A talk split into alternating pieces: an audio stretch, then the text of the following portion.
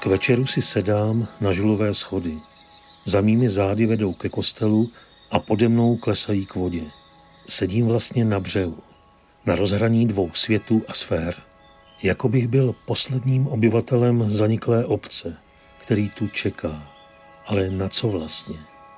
Zády jsem k mohutným chrámovým dveřím, čelem k vodní ploše, která je rozteklá po celém údolí. Zavřený svatovícký chrám tu na břehu zůstal trčet jak opuštěný remorker. Svěží, s freskami, prošlapanými žulovými prahy a románským portálem.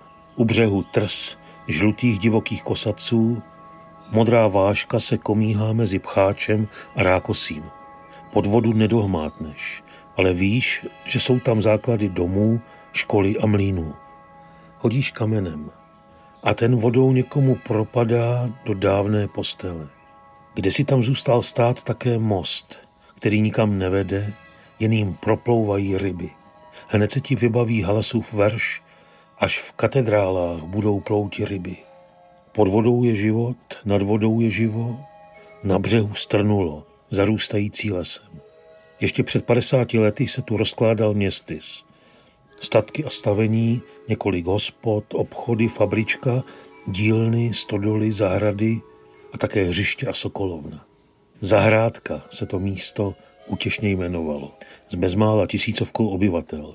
První písemné zmínky sahají do roku 1219. Po sedmi stoletích z rozhodnutí komunistické vlády a strany bylo městečko v 70. letech kvůli výstavbě přehrady zbouráno. Zůstal stát tak trochu zázrakem.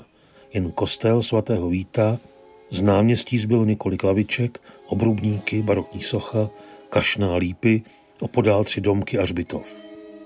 V bujné, vše pohlcující vegetaci nalezáš ovocné stromy, stříbrný smrk, torza sklepů i vlastní minulost, svatby a pohřby předků, v hospodě u horkých zapíjení mého narození.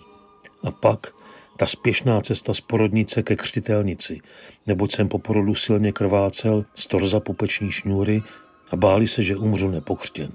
Jedna z raných vzpomínek. Scházíme s otcem a matkou městysem. Podivné upění a skučení doprovází hluk kladiv a lopat. To kov naráží na kámen a suť. To lidé bourají své domy, skřípají trámy, oddělované od sebe jako kosti od masa. Matně si vzpomínám na některé tváře těch, kteří bourali a tím se loučili se svými domy. Někteří jsou pohnuti, jiní očekávají změnu. Budou se přístěhovat do měst, do modernějšího, s lepším výdělkem a pohodlím.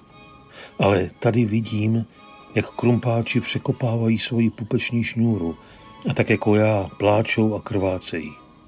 Až později si uvědomuji, tenkrát se rozrušovala staletími utvářená obec, prastará civitas, zpřetrhávaly se vazby, ničily se otisky lidských rukou, demolovala se paměť. Bylo to zanikání v přímém přenosu. Voda přehradního jezera je průzračná. Napájí obyvatele vzdálených měst, včetně Prahy. Kroužení popelavé volavky nízko nad hladinou připomíná tajemné zaklínání. Do bývalého náměstí z kostelní zdi rzivě září románský portál, úzká brána, vcházení, vnášení, vynášení živých, mrtvých. Portál s reliefy hvězd, hlav a kříže. Kdysi jsem si poznamenal. Zlatá brána mezi teď a tam. Zjevení svatého Jana, kamenná duha, brána brán. Stupně poznání, vesmírné sféry, 3 plus 6 plus 7, sluneční kruh, sršící hvězdy, pradávný dům, žulový duch, ústí, úzká pochva, jítro a tma, ve zdi Říma i Jeruzaléma. Ten žulový duch se tam nezjevuje náhodou. Když archeologové před několika lety prováděli průzkum základů kostela a byly odkryty obvodové zdi až do nitra přiléhajícího hřbitova, našli před portálem a pod vstupní kamennou deskou kosterní skelet obra, muže siláka, snad strážce, ochránce místního Kristofora. Říkal mi pak bagrista, který tam dosti brutálně hloubil díru pro izolaci, že mu několikrát kdo si neviditelný bouchl do kapoty tak vehementně, že musel svůj vehikl vypnout a utéct a vrátit se až druhý den. Výmluvné ticho teď trčí z celého místa. Příběhy a osudy je třeba rozplétat ze zelené vegetace a z koberců barvínků. Jsou to jen myhnutí.